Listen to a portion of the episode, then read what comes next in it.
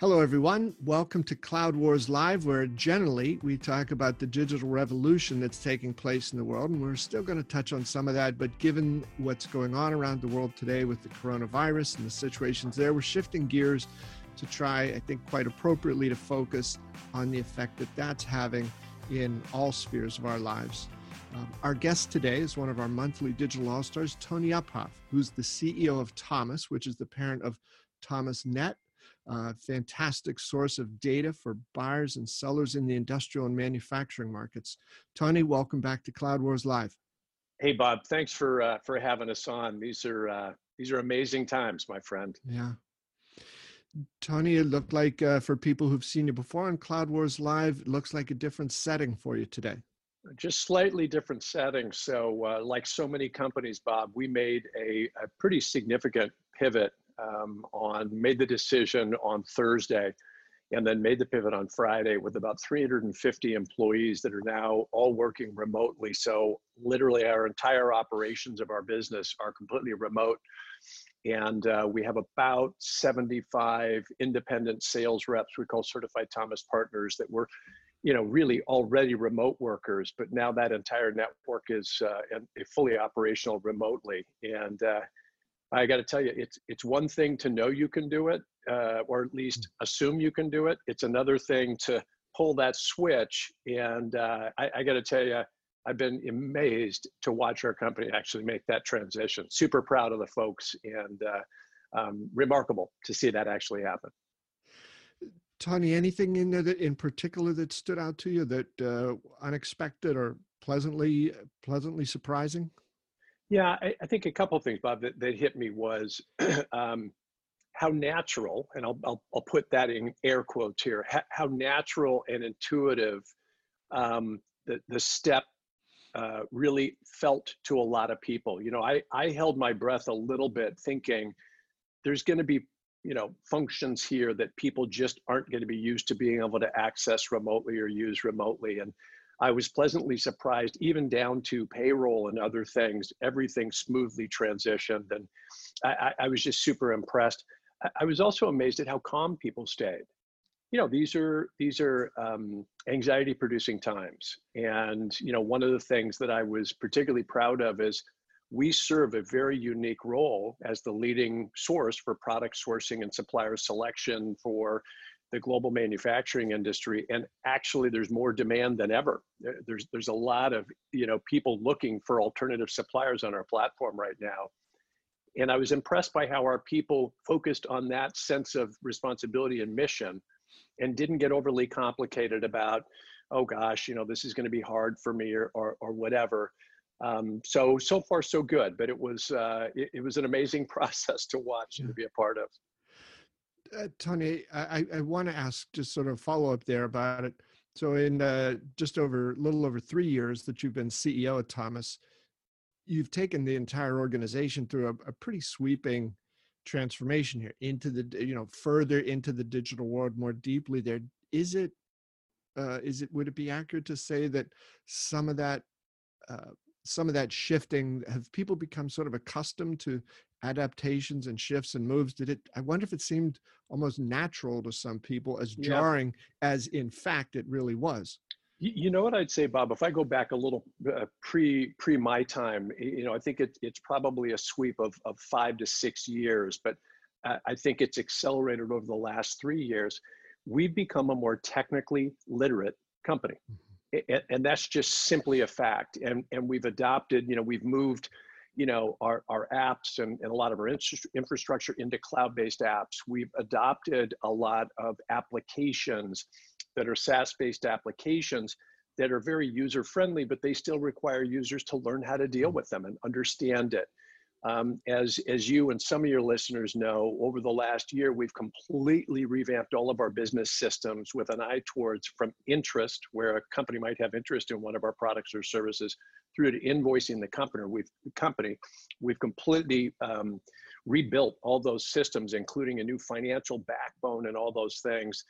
Thankfully, knocking on, uh, on wood here, that process went live about three weeks ago so all those steps were in place but I, I, guess my real point i'd make to your question is I think what's happened over the last several years, and this is a cultural shift, our company has become uh, technically literate through every function of the company. It's not just the IT team or our CTO or folks that are in uh, developers.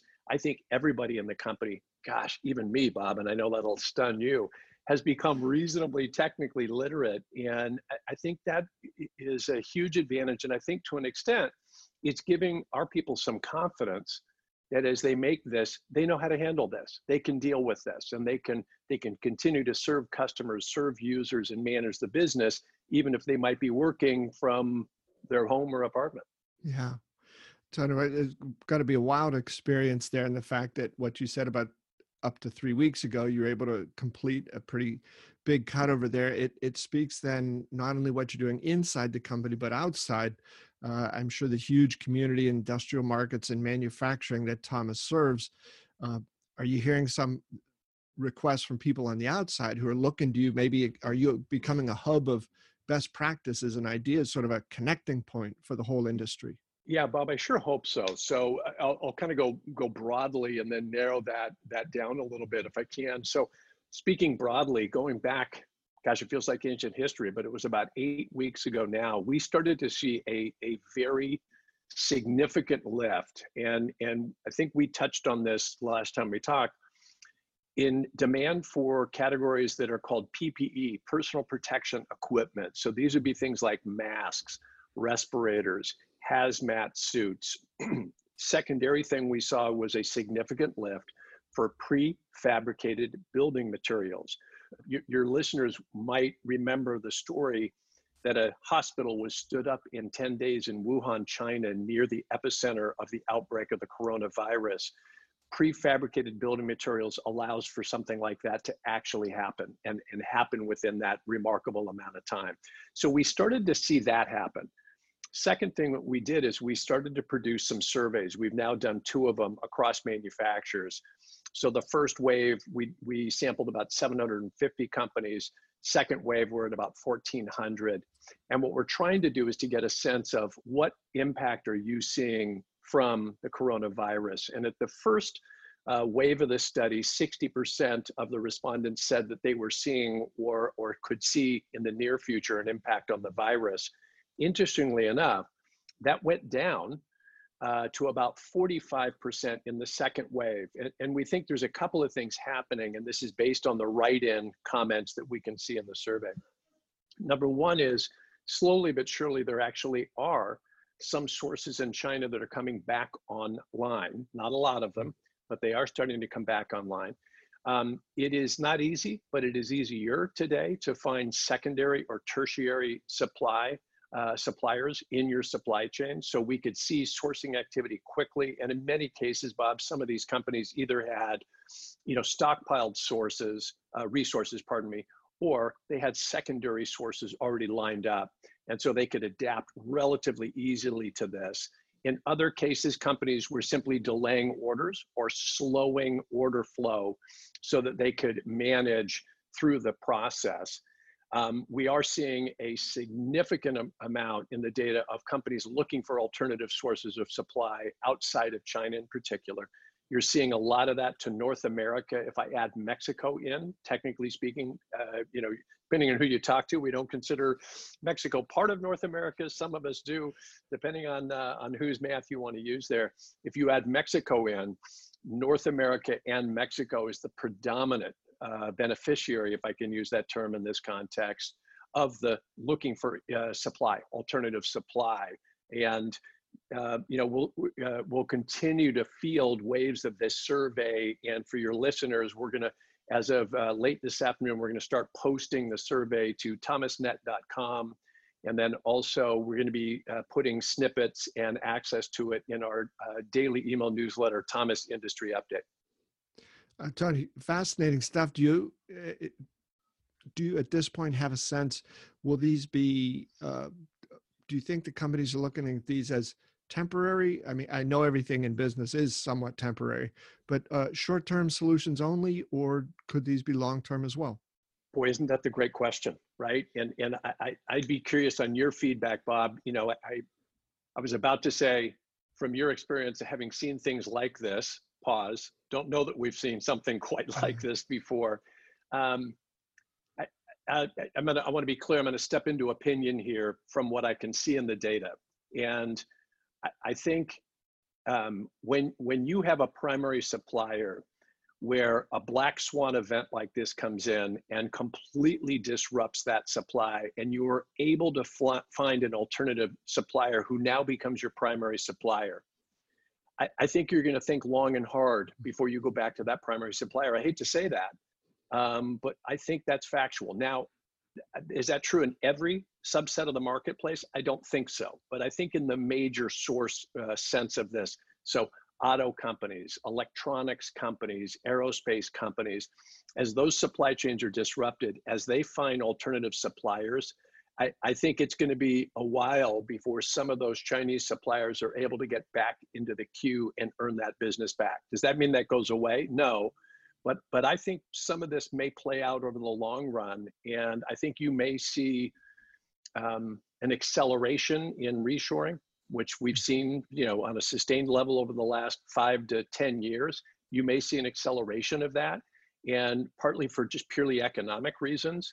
I think, um, you know, if, if that primary supplier comes back and the capabilities are there, and we can see some evidence in the surveys that companies are opening back up with those primary suppliers, but it remains to be seen. Would you be comfortable putting all of your eggs in that basket again, given what we've seen happen? Yeah, Tony, and you know, one of the things that came up as I was uh, listening to your, you know, articulate what you've seen in the data, the research, the relationships that Thomas has with so many companies around the world, both buyers and sellers, seems to be one of these cases where uh, companies of every sort are able to take a look, as you know, your company did, what you mentioned, Tony, about uh, working remotely and assessing and a sweeping range of things that some of them could be short term and only short term. Others could last quite a bit longer. And I think this is one of those things out of a terribly, uh, horribly unfortunate situation that some good outcomes might occur.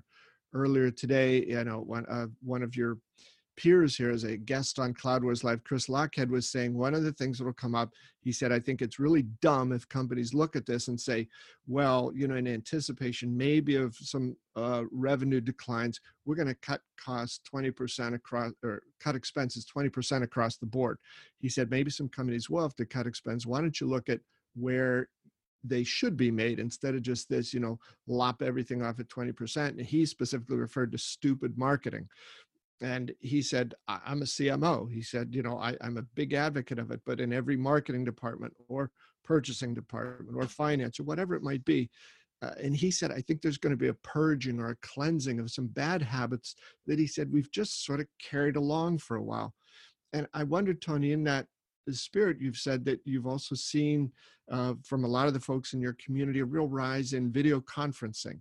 And yeah. do you think this could be certainly a short term uh, help out here, but is this something that's going to become long term? Yeah, you know, Bob, I'll use the expression, you know, positive forcing function. Boy, there's mm-hmm. a there's an MBA term for it if there ever was one created, and and I'm not trying to make light of it. Chris is on it as usual, and I think we, we have to start to think through the impact of this over the medium uh, and, and long term. And I think um, if you look at the fixed cost structures of a lot of companies where they have office space in the traditional sense, if this doesn't wake people up if, to say, hey, do we really need that level of fixed infrastructure or should we create a more flexible environment and allow more people to work from home? This is not a new idea with many of your listeners work for companies. It could be almost 100% remote work, but, but I think it'll, it'll accelerate that. In, in the markets that we serve, I think it's going to be less about remote work, but far more about remote connection and video connection with customers. I, have shared with you and, and your listeners before, um, the industrial and manufacturing markets are absolute, you know, leading edge experts on factory automation and advanced manufacturing. And, and Bob, you've had the chance to visit some of these companies and our, our mutual uh, colleague Sean Ammirati, uh, part of his uh, Carnegie Mellon affiliation, deals with some of the advanced, advanced manufacturing companies in the Pittsburgh area. Mind blowing what they're able to do. But they've less put emphasis on the digital transformation of industrial sales and marketing. And I think this is a positive forcing mm-hmm. function because we're hearing from thousands of companies that are reaching out and saying, hey, I can see this activity. I can see people want to communicate to us, but gee, my trade show is canceled or you know, I, I, I can't, you know, customers don't want us to come visit them and they don't want to come visit us. And so they're just starting to do what we're doing here. And, mm-hmm. and I'm wildly generalizing. There are some companies that were prepared for something like this, and there's some companies that are completely flat footed.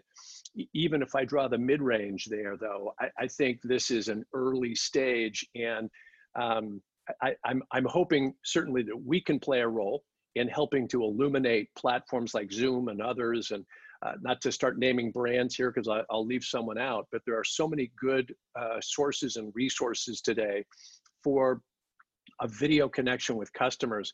I, ironically, based on user feedback, buyer feedback, we have been vetting and just introduced two weeks ago a video plant tour. And if you're familiar with the real estate platform Zillow, um, if you notice, if you go on there and look, Zillow has a pretty templated video package if the broker decides to, to purchase it. There's a drone flyer over the house. There's a video walkthrough with kind of compelling but innocuous music in the background. It's always about the same time, you know, and, and, and really nicely produced with some decent graphics. Well, the same company that manages that reached out to us and said, "Hey, you guys are kind of like the Zillow of the real estate and of the industrial markets." And I, well, I don't know if I don't know if that's the metaphor I would have reached for, but okay. And so we literally just introduced this, and we're, we're, we're, we did not do this to to take advantage of this horrible situation we're dealing with there. But boy, the early interest in this is is really uh, strong, and and what it allows for is this was a buyer driven dynamic for us, meaning the user of our platform. And they would let us know, hey, I don't always have the ability to fly and go visit a mm-hmm. supplier somewhere. I can talk to them on the phone. I can see still pictures. I'd love to see a video tour of their facility. And can you guys do it and standardize it and validate that it's actually a video of their of their facility and include it in in your badging and your validation. So we've just just launched that long way of saying, you know, I think interestingly enough, that's another opportunity for our industry to start to use these tools, these digital tools to tell their story, to connect with customers. And, and I think going back to Chris's fundamental point, I, I think it will also get companies to perhaps look at costs in marketing that, you know, I, I, am not going to pick on trade shows here, but it, you know, it, the old you know, hey, it's the equivalent of throwing business cards in a fishbowl. Are, are we really getting something out of that? Or are we just kind of going to Vegas because we love going to Vegas once a year and hanging with our pals? Is that really the best use of our marketing dollar when you fully load it? And and I think I think he's onto something. I think you're you're going to see some transition based on this. And Tony, as you were describing that, I thought of um, uh, my ninth grade basketball coach, and depending on you know who it was you were talking to this guy was either seen as you know attila the hun uh, unleashed on ninth grade boys or uh, you know he was the next uh, john wooden. Uh, i believed he was more the the next john wooden uh, probably because i was too dumb in ninth grade to realize that you know this is not normal sorts of things for guys to do at practice uh, as much as he worked us. But one of the things that he always told us i thought it was I don't know that I grasped it fully in ninth grade, but I sure as heck remembered it as he would say, Some people tell you, will tell you that adversity builds character. He said, I don't believe that. He said, I think adversity reveals character. And I think in these adverse times, you you know, we hear about what a company like Thomas is doing. You know, you, you're talking about these things that you're doing not just to like slash a cost here there. These are things that are going to help the massive community that Thomas serves, that are going to help your employees be more productive. They're going to do some things, kick open some doors, become the Zillow of the industrial markets or whatever it is that turns out to be. And I guess in the midst of the um, you know it's it's it's scary it can be frustrating it can be a little bit depressing if you if we allow it to but the choices that leaders make, the choices that companies make today are going to be so vital. Uh, you know, what we choose to do here about this awful situation that we find ourselves in? Do you let this just all tumble into awfulness, or are there things that can be done here to try to turn things around short term, mid-term, and long term? It, it's fascinating to hear some of the ways that uh, the questions you're getting from out in your marketplace and some of the ideas that you're coming around with as well. Yeah, you know, it's interesting, Bob. I, I, I th- and I think I may have shared it with you. I, I do some blogging here and there on various topics, and and I a couple of weeks ago wrote a, a, a post based on some requests from folks about leadership. They had heard me kind of give a spiel on what I think the three attributes of of uh, great leaders are, and I, it, little did I know, right, that you know I, all of us uh, w- would be having to prove you know what we believe in as leaders and what we what we do and how we act and how we behave. And I, I think at a time like this you do come back to that sense of does your company have a soul and and a character and a culture where people can um, know what the right thing to do is know what the right thing to do by customers in our case by customers and users and and I, I i'd like to think we're doing a lot of those things and those attributes those those cultural dynamics that north star of how to how to behave uh, through a difficult and challenging time. I, I, think by and large people are, are adhering to that. And and i do think kind of going back to the consistent theme of what we're talking about i, I think um, i think this this will be a forcing function that will will hopefully positively create a lot of um, agile companies to mm-hmm. make sure they can adapt to challenging times. But I think it will also, you know, force you to really determine what business are you in, and and how do you best serve your customers, particularly at a at a challenging time like this.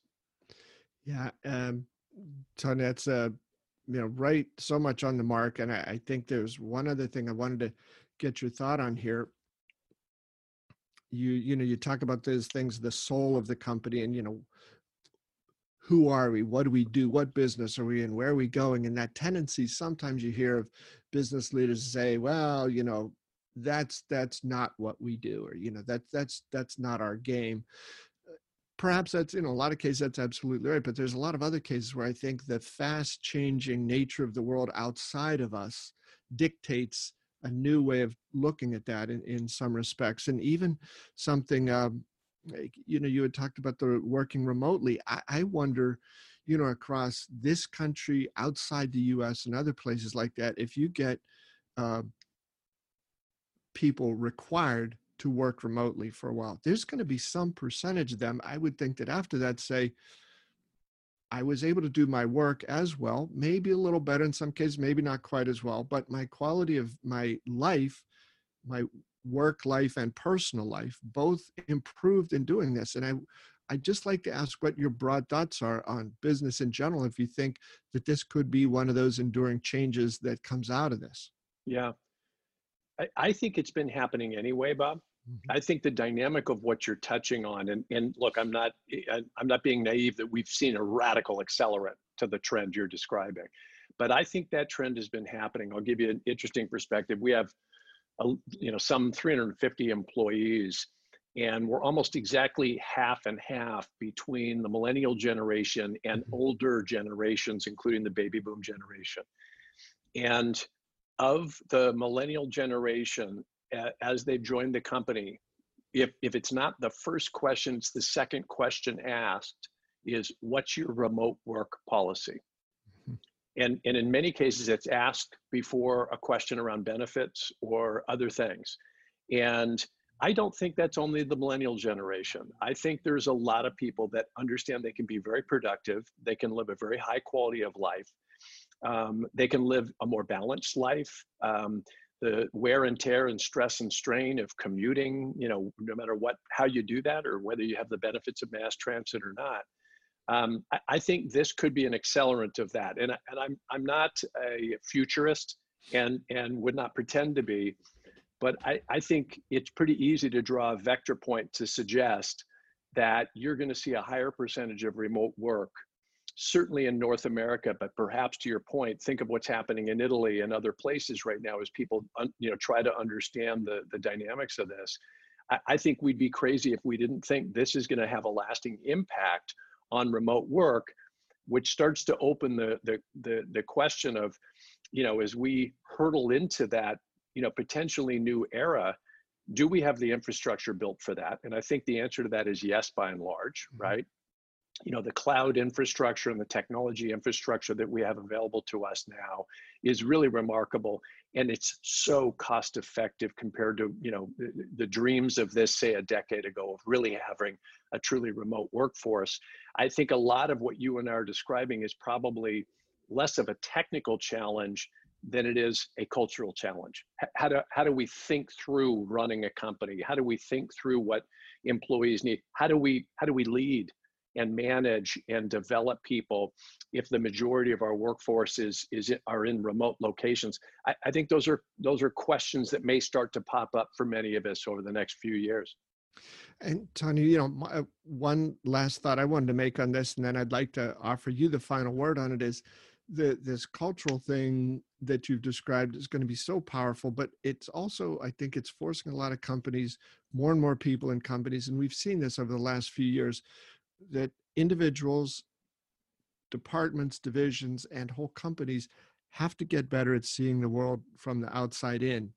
What is happening in terms of customers, right? They, you know, in times like this, where are there opportunities now instead of just saying, oh my God, you know, what do we do about our pipeline and so forth like that? Instead to say, what's going on at the customer site? What can we do better for them? How can we stay in the game with what's going on here? So I, I think uh, you know it's going to be a very interesting and in some ways uh, even faster paced, more focused, more productive world that we're going to merge into.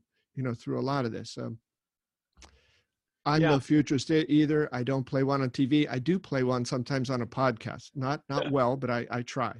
I would argue you play it very well, my friend. I, I, I think the only thing I would add to that, Bob, is um, I think your clarion call is spot on. And if and if I could could paraphrase it, I think this is an opportunity in time for companies and particularly for leaders to watch what their customers are doing. Listen to what your customers are asking for. And it and it as you were talking, Bob, it makes me realize this is a moment that will um, those who have the ability to to look at and analyze real-time data are, are going to be in a very strong position because I think understanding how our customers are interacting right now and then having a qualitative ability to interact with customers perhaps through video and phone for a little while as opposed to face to face but i agree with you what we're trying to do is to um, stay calm while we fly through some turbulence here. And every day we're looking at the dashboard of the usage of our products and services. We're watching how prospects or customers are reaching out to us, we're trying to look at that data and make decisions around hey are we seeing something that the user users pardon me are asking for a different capability? I'll give you a, an example in in real time that we were chatting about uh, over over slack today. Um, we think we're seeing the users um, request a feature where a supplier would show lead times for products and services right on the supplier profile. And the users seem to be requesting this. We've done a small amount of testing on this. And so it seems like an obvious thing, but frankly, it hadn't come up before. Because you know mm-hmm. what? Hey, I could probably just check the website once I, you know, check with Thomas, or I could reach out and call them. Today, now they're increasingly looking at that. The badging you've seen us add to Thomas registered, or Thomas verified, that's now a part of the badging process for suppliers also came by user demand, where users said, hey, it saves me time if I know you've validated the information on the supplier profile. I understand there could be profiles where you haven't. That doesn't mean I won't interact with them, but I want to know the difference because it's easier for me as a procurement professional or an engineer or an MRO making those decisions. Long way of saying, I think this is a time of opportunity, and I hate to say that with all the challenges people are feeling but boy, if you stay close to the customer and stay close to your prospect and stay close to your users, I think they will guide you to opportunity to not only get through this, but also potentially for opportunities on the other side of it. Yeah, Tony, uh, good counsel there, my friend. Thank you. Uh, thanks for you know these perspectives there's uh, we've got you know some tough sledding ahead over the next at least several weeks or so but i think uh, the, a lot of the insights that you've offered here are going to be really helpful to companies and again i think it's it's going to be one that tests the strength of the culture of the organization who it is and what leaders what role they play in it and then how willing and uh, visionary those leaders are to adapt to what i think is going to be quite a different world as we get into the, the second half of, two, of 2020. I agree, Bob. Stay well, my friend. And as always, it's great to be on the podcast with you. Tony, thank you. Uh, folks, thanks to all of you for being with us. Hope everybody's staying healthy out there. Uh, hang in there. We will get through this. Good to see you, and we'll look forward to seeing you next time.